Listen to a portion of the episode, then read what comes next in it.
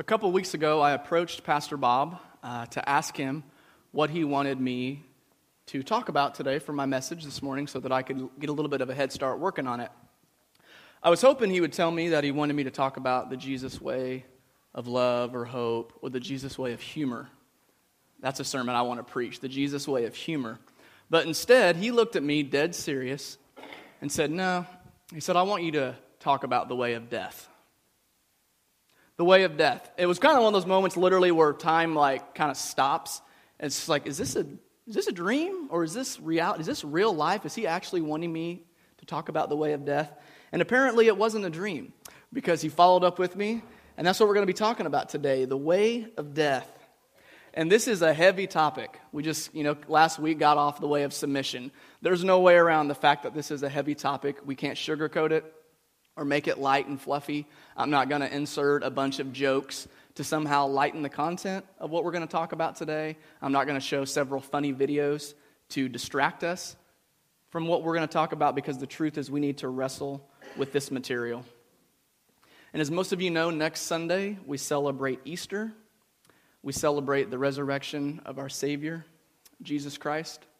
But here's the other reality there's no resurrection without death.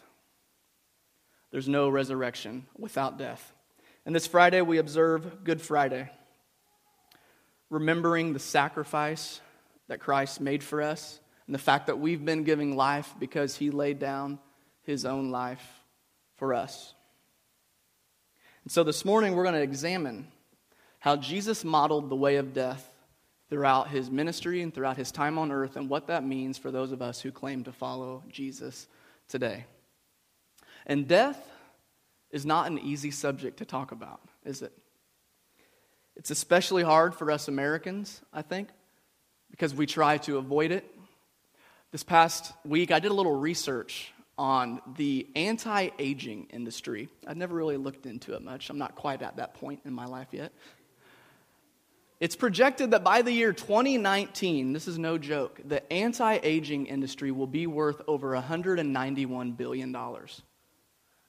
$191 billion.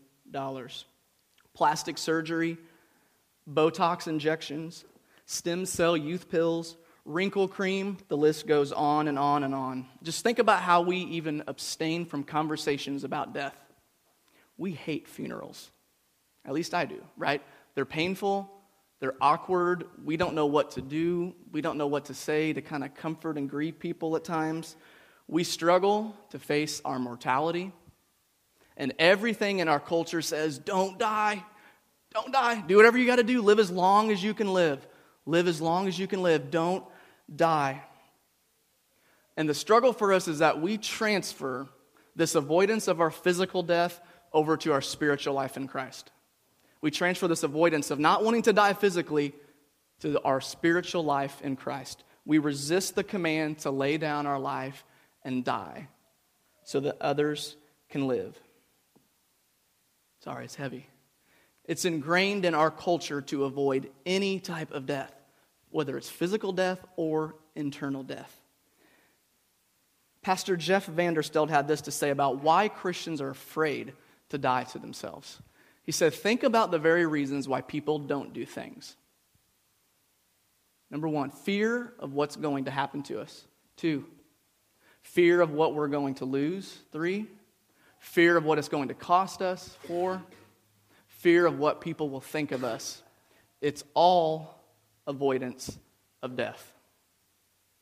Look at that list. Seriously, like take a minute to look at that list. Think about those things that hold us back, because those four sum up probably most of it. I would say for over 90% of us. How those things hold us back from wholeheartedly following Christ. We don't fully surrender every area of our life to Christ because we're scared to death of what it's going to cost us, right? What's it going to cost my time? I don't want to give up my free time. How is following Christ and laying down my life going to affect the way I spend my money? Man, I like my money. What's that going to look like? What will my family think of me if I wholeheartedly follow Christ and lay down my life? What will my friends think? Will some of my friends walk away from me? It's all avoidance of death. Giving up our pride feels like death. Giving up our ego, our reputation, feels like death, and so we run from it. So keep that list up there, Todd. I want to hear from you guys. Which one on that list hinders you the most from fully laying down your life to Christ, and why? Is there one that really stands out that holds you back from dying to yourself? And why is that the case? The floor is open. Who wants to be honest and vulnerable this morning? Some of you are so messed up, I'm sure it's all four of them. I know that it's that way for me, so. Yes, Chris. Okay.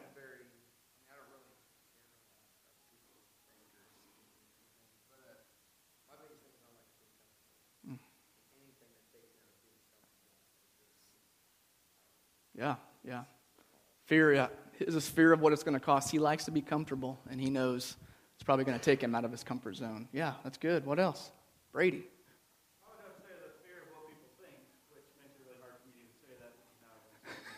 yes, we're all judging you.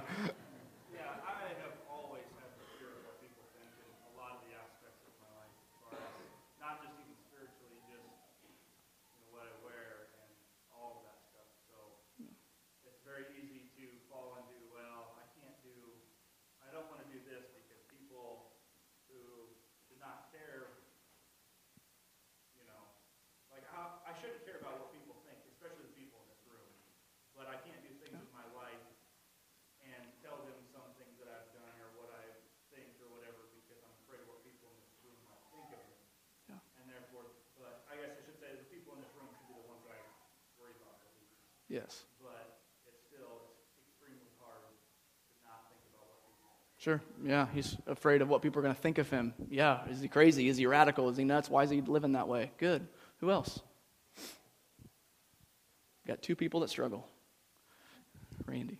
Um, for me, they all come into play at some point in time because that's the attack.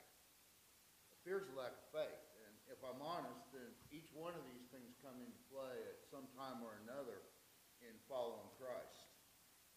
Yeah. You know, and I have to look at each one individually as they happen to me and deal with it appropriately. Yeah, sure. Through prayer, but yeah, that's all. That's all part of the attack from Satan. Yeah, yeah, that's good. Randy's kind of like me. It's probably all four of them, just always getting attacked. That's good. What else? Anyone?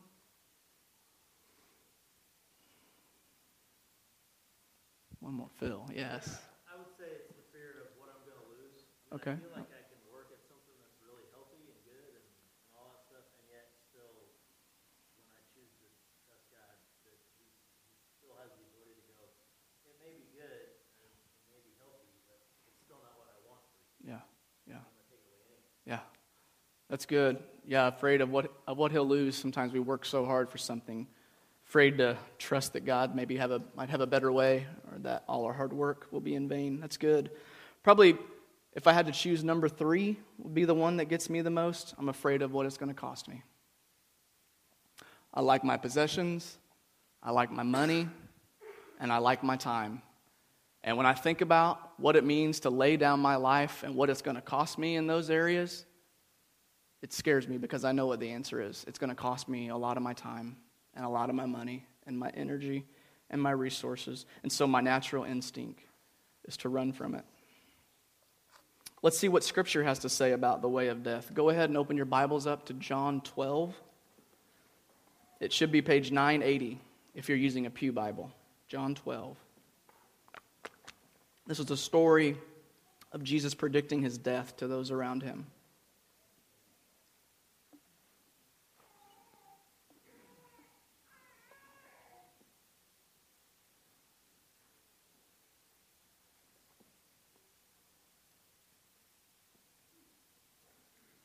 John 12, starting in verse 20. Now there were some Greeks among those who went up to worship at the festival. They came to Philip, who was from Bethsaida in Galilee, with a request. Sir, they said, we would like to see Jesus. Philip went to tell Andrew. Andrew and Philip, in turn, told Jesus. Jesus replied, The hour has come for the Son of Man to be glorified. Very truly, I tell you, Unless a kernel of wheat falls to the ground and dies, it remains only a single seed. But if it dies, it produces many seeds. Anyone who loves their life will lose it, while anyone who hates their life in this world will keep it for eternal life. Whoever serves me must follow me, and where I am, my servant also will be. My Father will honor the one who serves me. Jesus used many agricultural parables or stories, if you will, when he was explaining truths of the kingdom of God because the majority of the people that he spoke to when he was on earth literally worked with their hands and mo- many of them worked with seeds. So he's speaking to them, if you're wondering, in a language that really made sense to them. And look down at verse 24. That's the one we're going to talk about. Jesus tells them, Very truly I tell you, unless a kernel of wheat falls to the ground and dies, it remains only a single seed.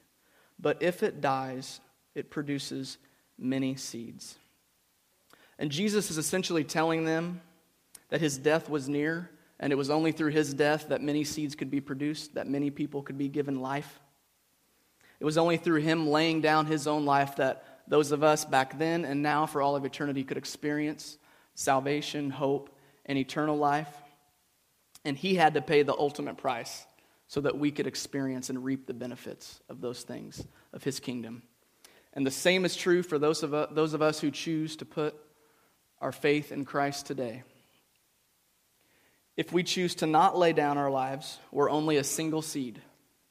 Just a single selfish seed going through life with only our interest in mind.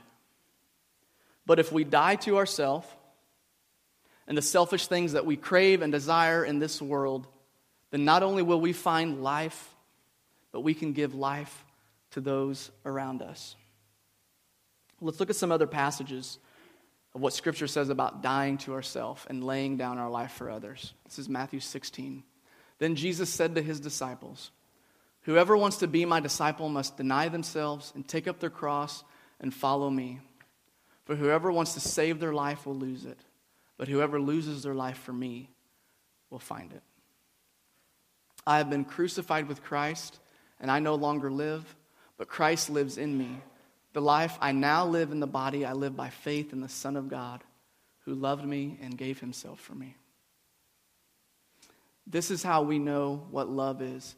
Jesus Christ laid down his life for us, and we ought to lay down our lives for our brothers and sisters. One more. Those who belong to Christ Jesus have crucified, have died to the flesh with its passions and desires, crucified the flesh and its passions and desires. If we're going to follow Jesus, we have to understand that life comes through death. Life comes through death. And that sounds pretty backwards, doesn't it? Does that sound backwards? Yeah. It's, I think it especially sounds backwards for those of us that grew up in America because it, is, it goes against everything that we have been taught. We have been taught our whole lives to work hard, to climb up the ladders of success, to make as much money as possible, to get promotions, to have everyone like you, to buy bigger, fancier, nicer things that we don't even need. Live the good life and pursue it. And the thing is, when most of us actually achieve those things, people pat us on the back. But then Jesus says, Hey, come and die. I don't care. He says, I, I, I don't care about your wealth, how big your house is, any of that stuff. If you want to follow me, come and die. Why is this the case? Why did Jesus set it up in such a way? I want to actually hear from you guys. Why did he set it up in such a way that for us to have freedom and forgiveness, he had to die? Why is it that we have to die to truly find life? Why is death the path to life? Why do you think Jesus set it up that way? Any thoughts on this? Why is death the path to life in the kingdom of God?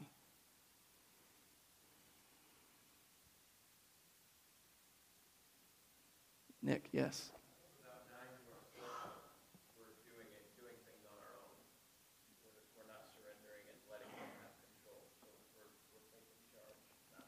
Yeah. Yeah, when we're not dying to ourselves, we're doing things on our own and taking matters into our own hands. Yeah, good.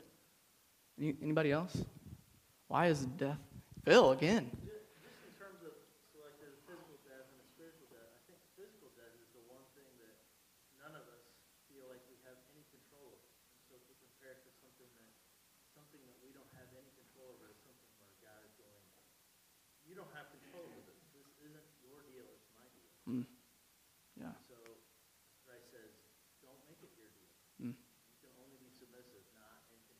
Yeah, that's good. Just as we don't have control over our physical death, Christ is saying, hey, just give up. You're not in control of this either. Yeah, that's good.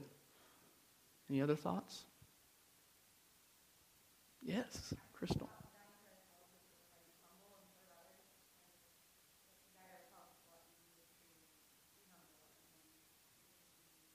Yeah, yeah. When we don't die to ourselves, it's a lot harder to be humble and serve people. That's for sure. When you're only thinking about yourself. Yeah.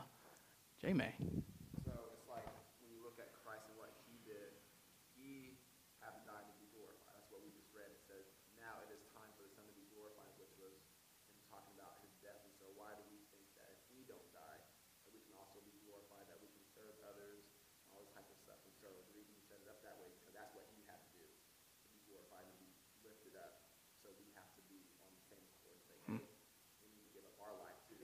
But like you said, we're taught completely off, the opposite of you have to do all these other things to be glorified. And God says, no, you have to die first. Yeah. That's good. Yeah, just as Jesus said when he was talking about his death, that he was going to be glorified. Maybe when we die, God can be glorified. Obviously, through that, he will be, and others. Yeah, that's really good. I'm sure some of you are wondering why would I want to die to myself? Why would I want to give up control of my life, the things that I want, the things that I love, my possessions? Justin, please tell me the benefit of dying to myself because I'm ready to hear it. Well, here it is. When you die to yourself, you give up your self obsession. You give up your endless pursuit of happiness. You remove yourself from the equation and stop living as though you're the center of the universe. You stop building your own kingdom and start joining God in building His. When you die to yourself, you start thinking of yourself less. And when you think of yourself less, it allows you to think of others more and live in awareness of how you can serve them and point them to our Savior. When you die to yourself, you give up your pursuit of pleasing people and feeling that you got to prove your worth somehow because you know that your identity is already rooted in Christ's love and there is no promotion or approval or opinion that could ever change that reality. Christian professor and author Donald Exstern wrote this about dying to ourselves. Part of the life we discover when we give our lives to Christ is freedom from a life of self obsession. As such, we experience the joy of Christ and we become more accepting, generous, and loving of others. So when we die to self, we set aside our wants and desires and instead focus on loving God and valuing others as highly as we value ourselves. This moves us away from the self centeredness and more open to being a follower of Christ who cares deeply for others. It's much easier to pay attention to the concerns, interests, and needs of other people when we are no longer obsessed with our own interests.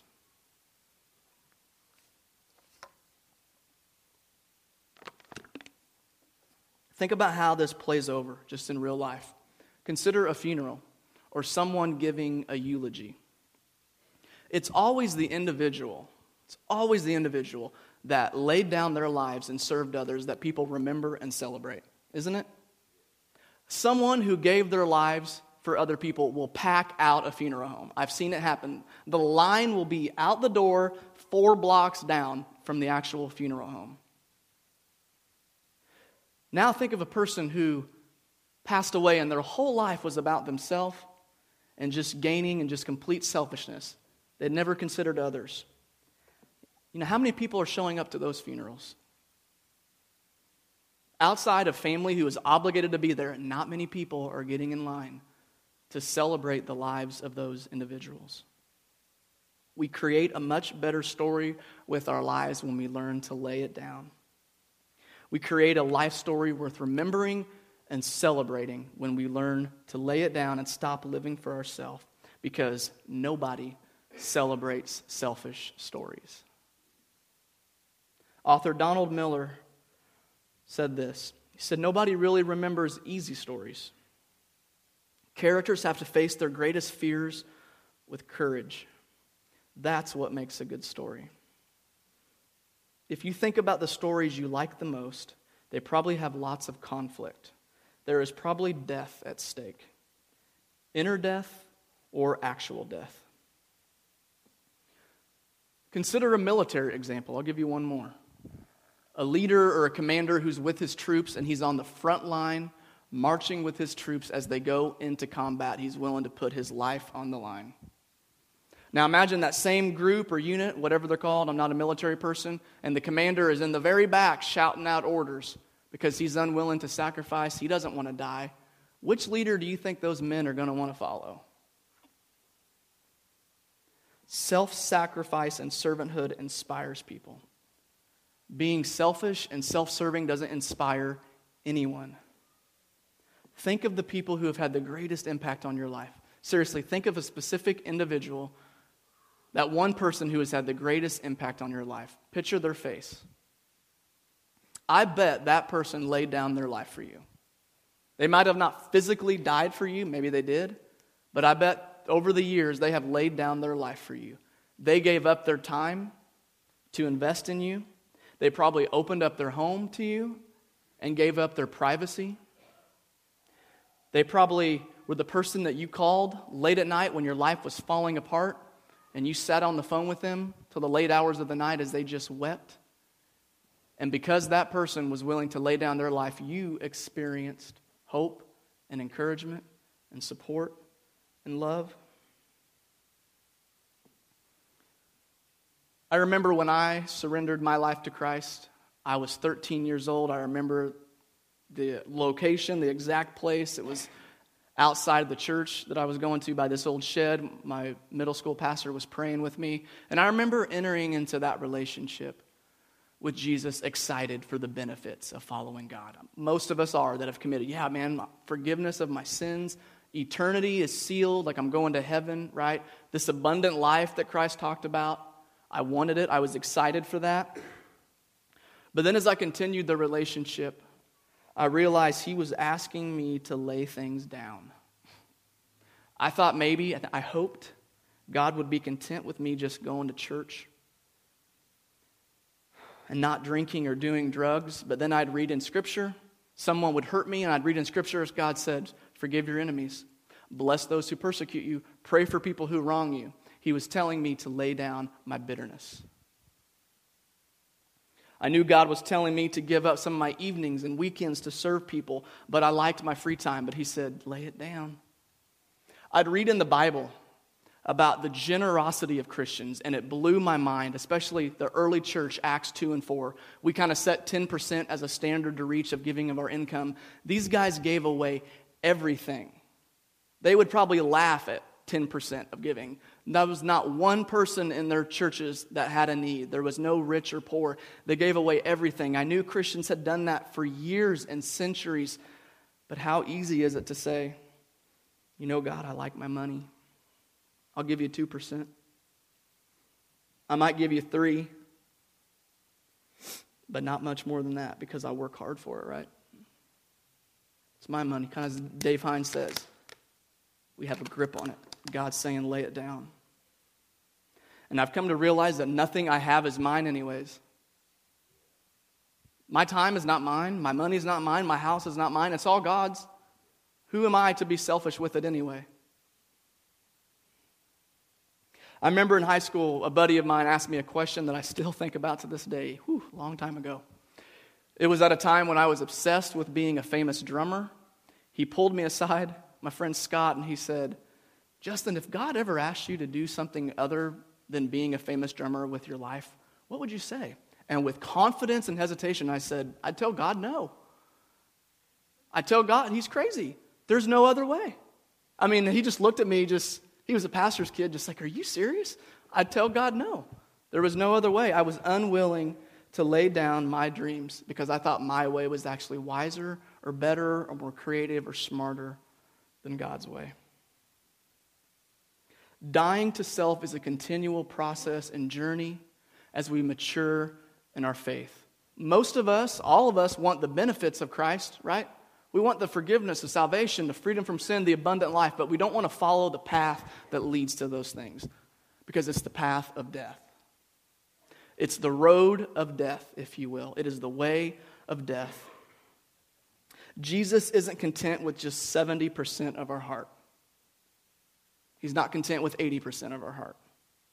He's not content with us just going to church, helping people here and there, but not being willing to surrender our will, our desires, our emotions, our finances, our resources, and our energy.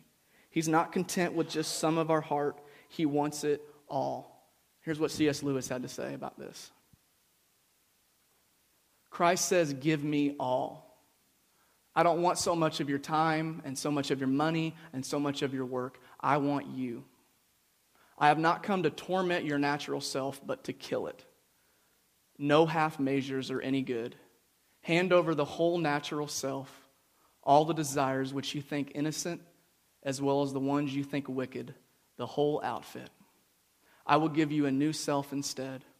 In fact, I will give you myself. My own will shall become yours.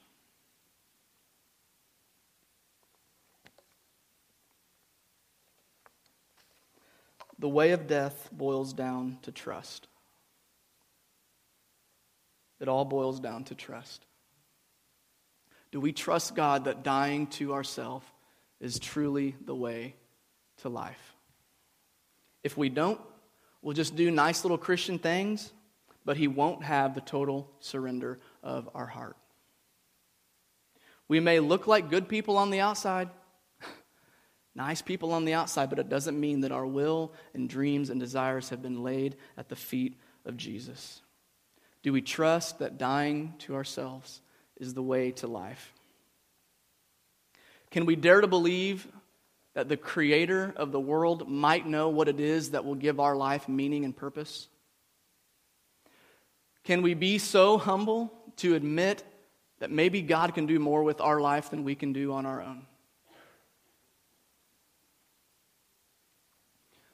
Dietrich Bonhoeffer is famous for saying, When Christ calls a man, he bids him come and die. When Christ calls a man, he bids him come and die. What do you need to die to today? What is Christ asking you to lay down at his feet? Is there a secret sin that you've been hiding?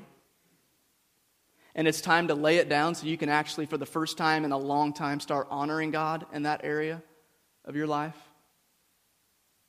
Is there bitterness and anger in your heart towards someone that you've been holding on to for years and God's saying, lay it down, forgive them, and make an effort to reconcile? Is it your love of money? Is God telling you it's not yours anyway? Start being generous. Lay it down. Maybe you're a slave to what people think of you. Everything you do and say is motivated by a desire to be liked by everyone. You value man's approval over God's approval and he's asking you to lay it down. Life comes through death. What needs to die in you today? This Friday, we're going to remember and observe Good Friday. We remember the humiliation and betrayal and death that Christ suffered so that each of us could be given life here and for eternity. And as we come to the communion table today, here in a few minutes, we remember how Christ laid down his body to be beaten and broken for us, and how he paid the price that every single one of us deserve. But we didn't have to pay it because that's the kind of God that we serve. So as you come up this morning and take the bread, which symbolizes his body, and you dip it in the juice, which symbolizes his blood, remember that just as Christ laid down his life for you, he's asking you to lay down your life for others and give up yourself and your selfish desires. I'm going to pray for us, and then we're going to have a few minutes of silence before the ushers in the back dismiss you guys, each by row. We're going to put up a prayer on the slides that I want you guys to read. Pray it several times if you have to, reflect on it, meditate on it, and then come up and take communion. Let's pray together. Jesus, you are good. God, this is this command to lay down our life, God, this is not easy. But Jesus, it is the only way to follow you. God, we want all the benefits of being your children, God, but we often run from the path that leads to those things. God, it's the way of death. God, help us to be so courageous, God, and humble to give up the things that we give our life to. Seeking approval from others, pursuing the good life, trying to be rich, worried about our massive retirement accounts, or whatever it might be, God, that we just put on this idol while we neglect you. God, forgive us of our greed, of our pride, of our arrogance, God, of our selfishness. God, what is it that you want from us today, God? Make it clear to each person sitting in these pews what needs to die in us, God, so that we can find true life in you and so that others can be given life.